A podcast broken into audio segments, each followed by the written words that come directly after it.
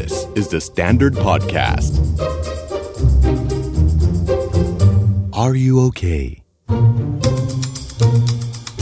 brought to you by แอปพลิเคชัน b l o c k d i t ฟังพอดแคสต์ใน b l o c k d i t ความคิดจะไม่ติดอยู่บนถนน Are you okay คุยกันตั้งแต่เรื่องพฤติกรรมความรุนแรงในรูปแบบต่างๆ รวมไปถึงในรูปแบบของการบูลลี่ ซึ่งบางทีเราก็มองคนที่เขาไปบูลลี่คนอื่น บางทีเราก็จะนึกไม่ออกว่าทำทำไม อะไรทำให้เขาเลือกทำแบบนั้น แล้วเราจะสงสัยเพราะเราไม่เข้าใจ วันนี้เราอยากเข้าใจค่ะว่าคนที่ไปกระทำคนอื่นเนี่ยเขามีแรงจูงใจอะไรหนึ่งสองคือ อะไรอีกบ้างที่ผลักดันให้เขาไปอยู่ในจุดที่ตัดสินใจแบบนั้น เพราะเราคิดว่า ถึงแม้ว่าเขาจะเป็นผู้กระทำคนอื่น เขาก็มีสิทธิ์ที่จะได้รับความเข้าใจและได้รับเอมพัตตีเหมือนเหมือนกัน แต่ว่าวันนี้เราจะมองสเกลใหญ่ขึ้นหน่อยเพราะว่าเราเชิญผู้เชี่ยวชาญเฉพาะทาง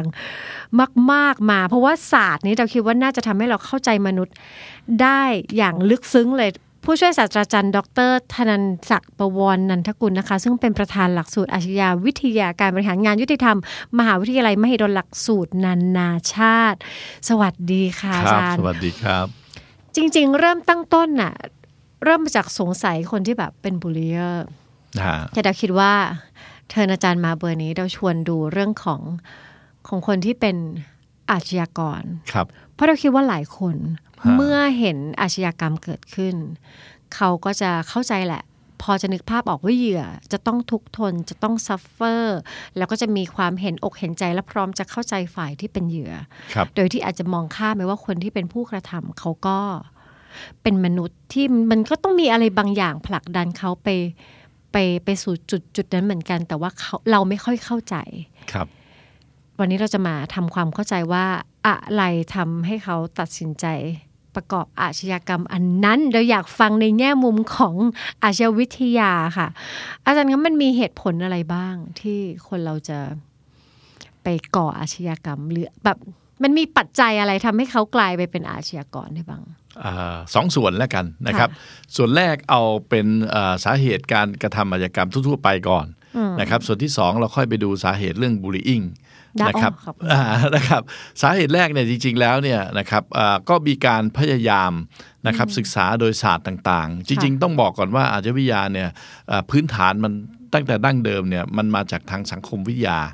นะครับอ่าโดยเขาก็พยายามมองว่าเอ๊ะในสังคมหนึ่งเนี่ยค่ะนะครับอ่าคนส่วนใหญ่มันไม่ก่ออาชญากรรมทำไมคนมันมีคนส่วนน้อย ซึ่งมันเป็น minority เนี่ยทำไมพวกนี้มันต้องก่ออาชญากรรมนะครับก็เหมือนกับอ่าเวลาเราอยู่ในห้องเรียนเนี่ยเด็ก 50 คนเนี่ยนะครับค่ะไอเกเรมอาจจะมี 5 คนแล้วแล้วแล้วทำไมพวกอื่นมันมันไม่ก่ออาชญากรรม นะครับเขาก็พยายามศึกษาสาเหตุทำความเข้าใจในแง่สังคมก่อนเป็นค่ะสังคมวิทยา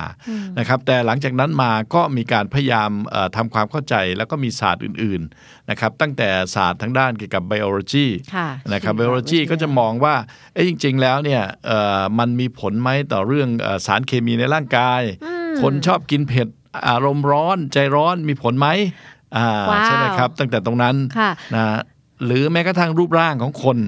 รูนะปครับร่างหน้าตาฮะค่ะเคยมีเคยมีแพทย์นะครับเป็นหมอเองเลยนะฮะค่ะอ่าสมัยก่อนเนี่ยเขาไปศึกษานักอ่าผู้ต้องขังในเรือนจำเลยค่ะเอามาวัดเลยเสร็จแล้วก็สรุปว่าไอ้พวกกะโหลกหนาตาโปนเนี่ยนะครับพวกเนี้ยอ่าเป็นอาชญากรที่ที่เกิดมาเป็นแบบนี้เลยนะเขาใช้คำว่าบอลคริมินอลเลยอ๋อนะมันมีเกิดจมาริงๆเหรอคะอ่าอันนั้นเป็นเป็นการวัดนะครับอ่าในสมัยก่อนค่ะนะซึ่งซึ่งความเจริญก้าวหน้าอาจจะไม่ถึงขนาดนั้น นะครับอันเนี้ยมันก็อาจจะอธิบายได้ในแง่ของ street crime อาชญากรรมที่อยู่บนท้องถนนค่ะโดยที่อาจจะอธิบายโดยหลักว่าเอ้ยคนตัวใหญ่กว่านะครับมันก็มักจะใช้กำลังใช้อะไรที่เพื่อให้ตัวเองบรรลุผล นะครับแต่ต่อมาเนี่ยเขาก็พบว่าเฮ้ยมันไม่ใช่มีเฉพาะไอ้ street crime นะ อย่าง white collar crime เนี่ยมันไม่จำเป็นต้องกะโหลกหนาตาบางเลย ไอ้รูปหล่อหน้าตาดีหลอกลวงคนอื่นเนี่ยก็มีเยอะก็มีเยอะอ่าค่ะมีเยอะนะครับ เพราะฉะนั้นเนี่ยหลังๆก็จะมีศาสตร์อื่นเข้ามาปนด้วย ใช่ไหมครับอ่าเช่นอ่าแม้กระทั่งเศรษฐศาสตร์ ซึ่งเราไม่นึกว่าเราจะเข้ามาเอานั่นสินะครับคะมันเศรษฐเข้ามาศาสตร์เนี่ยไงคะมันก็จะมีทฤษฎีที่พยายามอธิบายนะซึ่งเขาใช้คำว่าอ่า rational choice theory เนี่ยอ่าทฤษฎีนี้ก็อธิบายว่าคนเราจะกระทำความผิดเนี่ยเอ่อนอกจากมีแรงจูงใจแล้วเนี่ยมันต้องมีการชั่งน้ำหนัก ของการกระทำความผิดด้วยว่าทำแล้วคุ้มไหม คุ้มไหมเอาความคุ้มมาจับเออใช่แม่เจ้านึกว่าจะมีแต่ตอนซื้อของซื้ออะไรอืมครับอย่างสมมติว่าเราจะก่ออาชญากรรมคือโอเค มีแรงจูงใจระดับหนึ่งแล้วค่ะแต่จะก่อหรือไม่ก่อเนี่ยมันมีเงื่อนไขอีกเรื่ทาองงเศรษฐศาสตร์เข้ามาด้วย ถ้าไม่คุ้มก็อาจจะไม่ก่อ ครับความไม่คุ้มเนี่ยมันมีตั้งแต่หนึ่งเนี่ย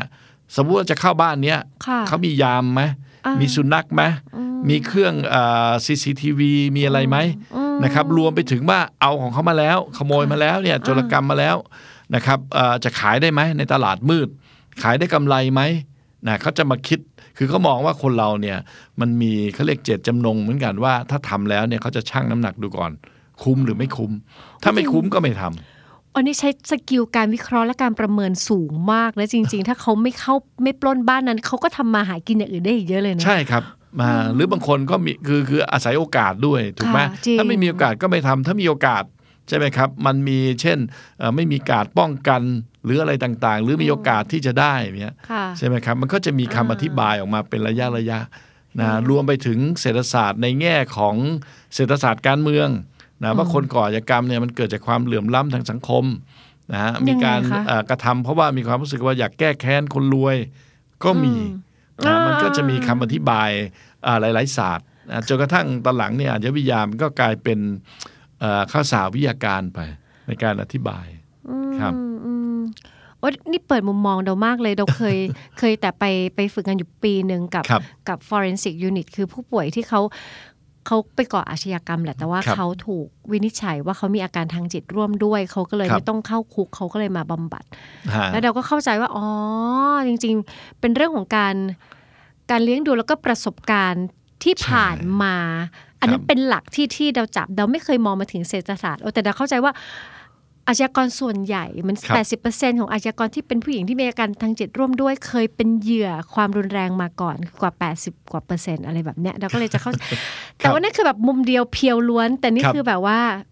เยอะฮะอ๋ออืมแม้กระทั่งขอขอโทษทีเมืองไทยเนี่ยซึ่งเราไม่คิดว่าจะเป็นนะค่ะหลังๆเนี่ยเราจะพบว่าเวลาคนกระทำความผิดก็มักจะอ้างว่าเอ่อสติ ปัญญาสติไม่สมประกอบค่ะบ้างเอ่อเป็นโรคบ้าจิตอะไรเงี้ยค่ะเอ่อเราเคยพบในในคดีหนึ่งนะครับ ปรากฏว่าเขาวางแผนถึงขนาดว่าไปตรวจที่โรงพยาบาลนิติเวชเนี่ยเข้าออกห้าหกครั้งนะครับ มีหลักฐานแล้วไปก่ออาชญากรรมแล้วเขาก็อ้างว่าตัวเขาในยอินเซน นะครัเขาบอ้างว่าเขาเพราะเขารู้อ้างว่าว่ามีถ้าถ้าเขาเขาเขาถูกวินิจฉัยว่านั่นเขาไม่ต้องรับโทษครับมีประวัติเนี่ยก็จะต้องส่งไปบำบัดก่อนอะไรค่ะเงี้ยใช่ไหมอันเนี้ยก็ก็เป็นเอ่อคือเรานึกไม่ถึงว่าเขาวางแผน นะครับ แต่ว่าพอไปลงลึกดูใน medical record ดูอะไรต่างๆ แล้วปรากฏว่าหมอตรวจ4ี่ห้าครั้งก็ไม่ได้พบอาการผิดปกติอย่างเงี้ยใช่ไหมครับ แต่ว่าถ้าไปดูพื้นอ่าผิวเผินก็คือ record ว่าเคยเข้าโรงพยาบาลศรีธัญญาไปตรวจ5 6 ครั้ง คนก็จะมองว่าโอ้นี่บำบัดต่อเนื่องอะไรเงี้ยแต่ไม่ใช่แสดงว่เขาเขาผแพลนเอาไว้แล้ครัวบฮะเพราะฉะนั้นมันจะได้ตัดออกไปเลยเพราะหลายคนเข้าใจว่าคนที่จะสามารถไปประกอบอาชญากรรมแบบหนักๆได้ จะต้องแบบป่วยทางจิต เท่านั้นต้องมีอะไรครับสักอย่างเกี่ยวกับจิตใจ ซึ่งไม่ใช่เลยครับอ่าคนที่อาจจะไม่ได้มีปัญหาทางด้านจิตใจฮะก็สามารถกลายเป็นอาชญากรได้ เพราะมันมีหลักการหลายอย่างร่วมด้วย ครับเพราะบางคนเนี่ยบางทีมันก็อาจจะมีลักษณะเขาเรียกอะไรเออพอสังคมมันเปลี่ยนเนี่ยนะครับเอ่อคนเราเนี่ยมันจะมีอย่างหนึ่งเขาเรียกว่าเป็นอิมมูนก็คือความยับยั้งชั่งใจ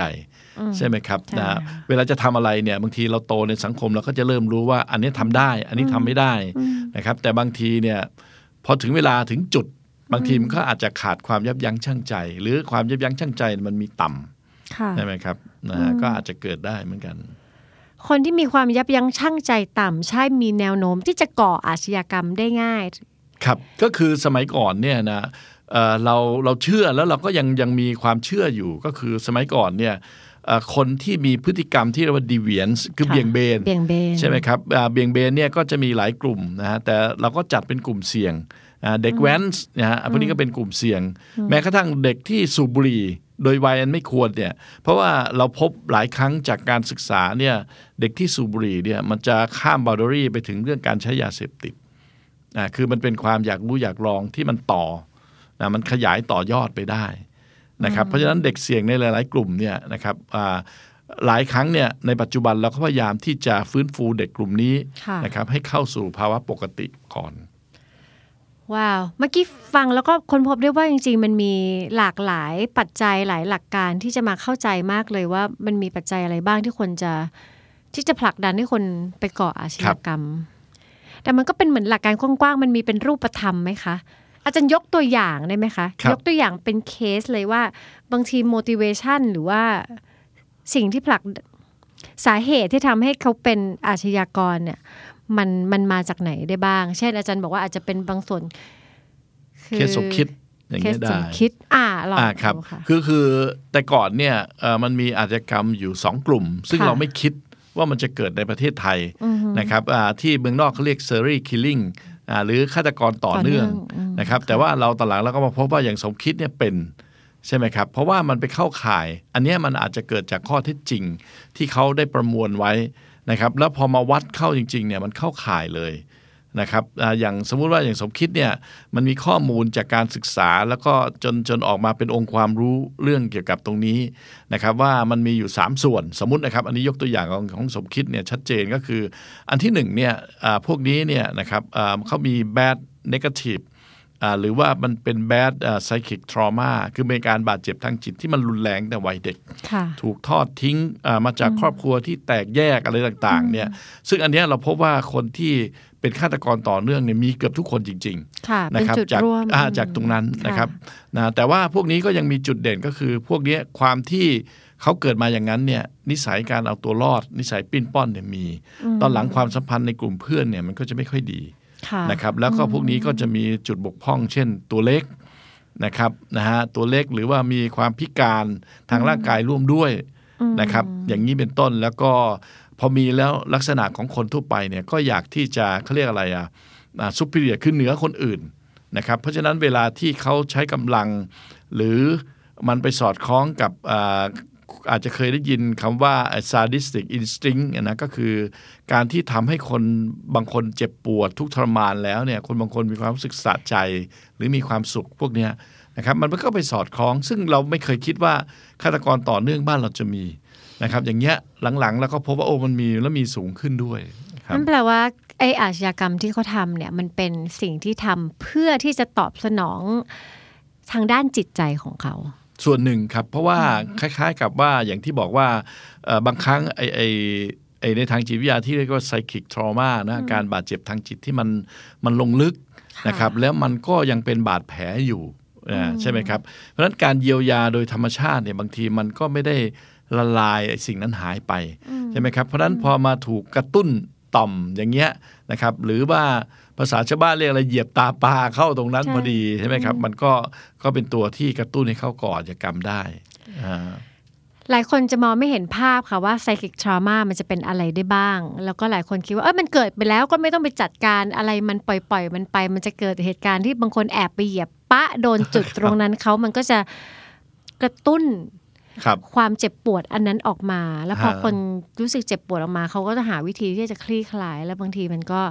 บานปลายไปได้ ไม่ว่าจะเป็นการก่อความรุนแรงภายในครอบครัวครับการโดนที่แบบว่าเจอสมาชิกในครอบครัวที่มีอำนาจมากกว่า ใช้ความรุนแรงซ้ำครับๆหรือแม้กระทั่งแบบโดนย่ำยีจิตใจซ้ำฮะๆโดนกักขังบริเวณซ้ำๆโดน เพิกเฉย ซ้ำๆโดน abuse ในหลาย ๆ รูปแบบ หรือแม้ก็จะเป็นการ harass การครับล่วงละเมิด อะไรแบบนี้ซ้ำครับๆหรืออาจจะเป็นเหตุการณ์ที่ก่อให้เกิดแบบบาดแผลทางจิตใจ อย่างเช่นครับแบบอยู่ในอุบัติเหตุาอะไรใหญ่ครับๆอะไรแบบนี้ทั้งหมดอะค่ะที่มันที่มันสร้าง ผลกระเทือนทางจิตใจจริง ๆ มันก็ถ้าไม่ได้รับการบำบัดเยียวยา คือมันสูญเสีย มันเกิดใช่ไหความฮะสูญเสียอะไรแล้วมันบางก็ไม่ได้อย่างชดเชย มันไม่ได้เสชอดเชยครับเพราะฉะนั้นพอเกิดเหตุการณ์คล้ายๆ แบบนี้ อย่าเพิ่งมองข้ามมันมากค่ะเออจัดการกับมันหน่อย เพราะว่าใช่ตาปลามันเหลืออยู่นี่ขยายความจากอาจารย์ใช่ใช่ใช่ครับใช่เอ่ออืมนั่นคือภาพถ้าเอออาจันพูดให้เข้าใจคร่าวๆว่า บางทีไม่ใช่ทุกคนที่ มีแผลทางจิตใจตอนเด็กจะโตไปเป็นอาชญากรหรอกครับแต่ในอาชญากรที่เราพยายามทำความเข้าใจส่วนใหญ่เนี่ยบางทีก็จะมีสิ่งนั้นร่วมด้วยครับ แล้วก็อาจจะมีเรื่องของความรู้สึกว่าด้อยกว่าครับคนอื่นๆแล้วก็อาจจะมีเรื่องของความสัมพันธ์กับกับสังคมรอบตัวที่มัน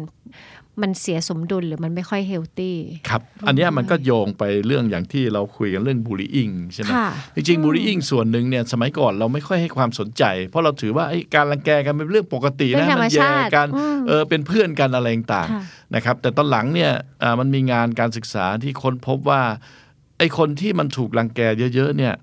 นะครับ มันเก็บกดใช่นะครับอ่าแล้วบางทีเนี่ยนะครับอ่ามันก็อาจจะไปถึงจุดนะครับอ่าเก็บกดมากๆพอถึงเวลามันก็ดีดใช่ไหมอันนั้นส่วนหนึ่ง จริงๆอะเขาก็บอกพยายามมองว่าบูล y ิ n งจริง ๆ มันก็มือมาจากธรรมชาติของมนุษย์ส่วนหนึ่งแหละ ที่ว่าเวลาเราอยู่ในห้องแล้วอาจจะเห็นเพื่อนบางคน มีความรู้สึกว่าเฮ้ยใครจะดีเด่นกว่าข้าไม่ได้ ใครจะมาสวยกว่าฉันไม่ได้อะไรอย่างเงี้ยเพราะฉะนั้นเนี่ยก็ถือโอกาสว่า ตรงไหนที่เพื่อนมีจุดอ่อน ก็จะโจมตีจุดนั้นค่ะนะครับมันก็จะเริ่มต้นจากตรงนั้น โดยที่บางทีเราก็ไม่รู้หรอกว่าเพื่อนเนี่ยคนนั้นเนี่ยที่ถูกโจมตีเนี่ยเขามีปมด้อยไหมใช่ไหมครับ หรือเขามีอะไรอยู่ในใจไหม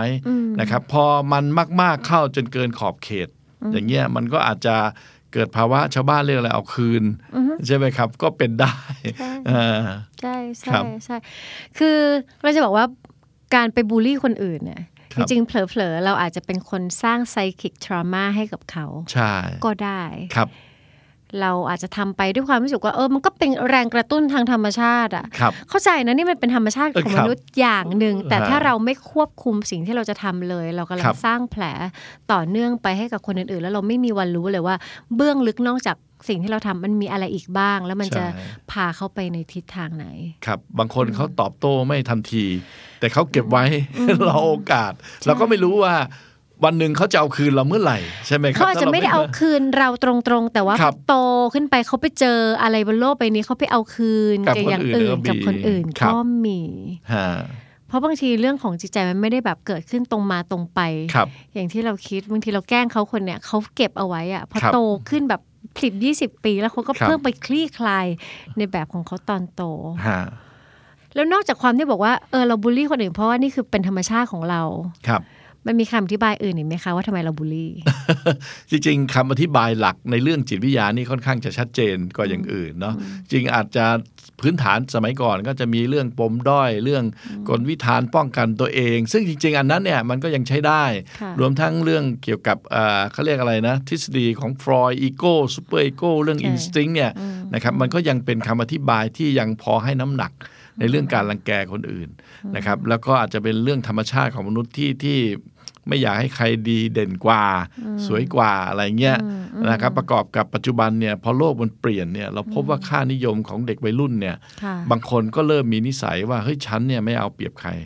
แต่เอาเปรียบฉันไม่ได้ อันเนี้ยค่ะนะครับเราพบเราเริ่มพบมาก แล้วการแก้แค้นก็จะรุนแรงมากขึ้น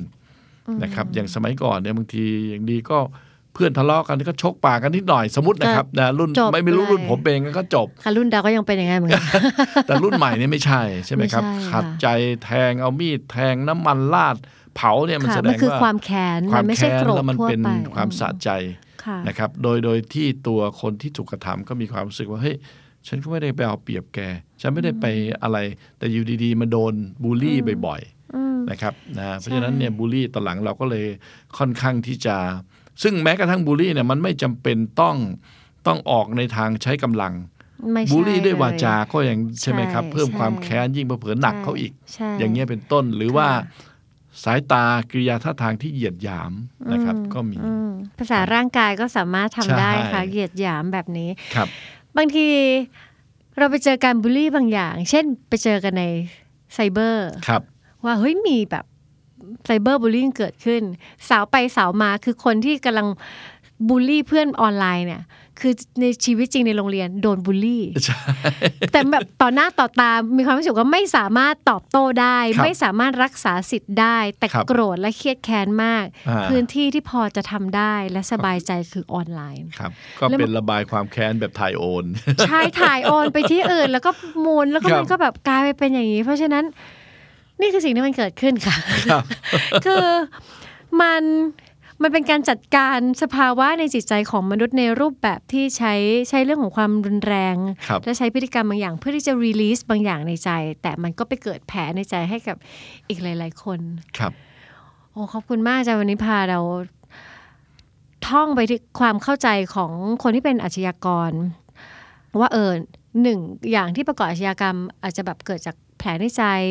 รวมกับความสัมพันธ์รอบข้างไม่ได้แข็งแรงครับให้เขารู้สึกว่ามีแบ็กอัพในชีวิตฮะมากเท่าไหร่ แล้วก็ไม่รู้สึกเชื่อมโยงกับใคร แล้วถัดลงมาก็คือเอมบางทีเขาอาจจะมีจุดด้อยจุดอะไรที่ทำให้เขารู้สึกมีความด้อยแบกอยู่เอาไว้ แล้วแน่แหละพอเรามีทั้ง 3 อย่างแบบนี้ เราก็คงอยากจะจัดการบางอย่างกับข้างใน บางทีสิ่งเหล่านี้มันก็ดันผลักดันเราไปถึงจุดที่ต้องทำอะไรสักอย่างครับ เพื่อสภาพจิตใจ แต่ว่าบางทีวิธีที่เลือกมันก็อาจจะขาดการยับยั้งชั่งใจ แล้วก็อ่าเลือกผิดกันอะบางทีมันก็มีมันก็มีสิ่งอ่านี้แก้ไขนด้ปัญหาแบบผิดอ่าครับเออเลือกเลือกแบบที่ไปกระครับทบคนอื่นไป ก็แต่นี่แหละค่ะนี่ก็คือมนุษย์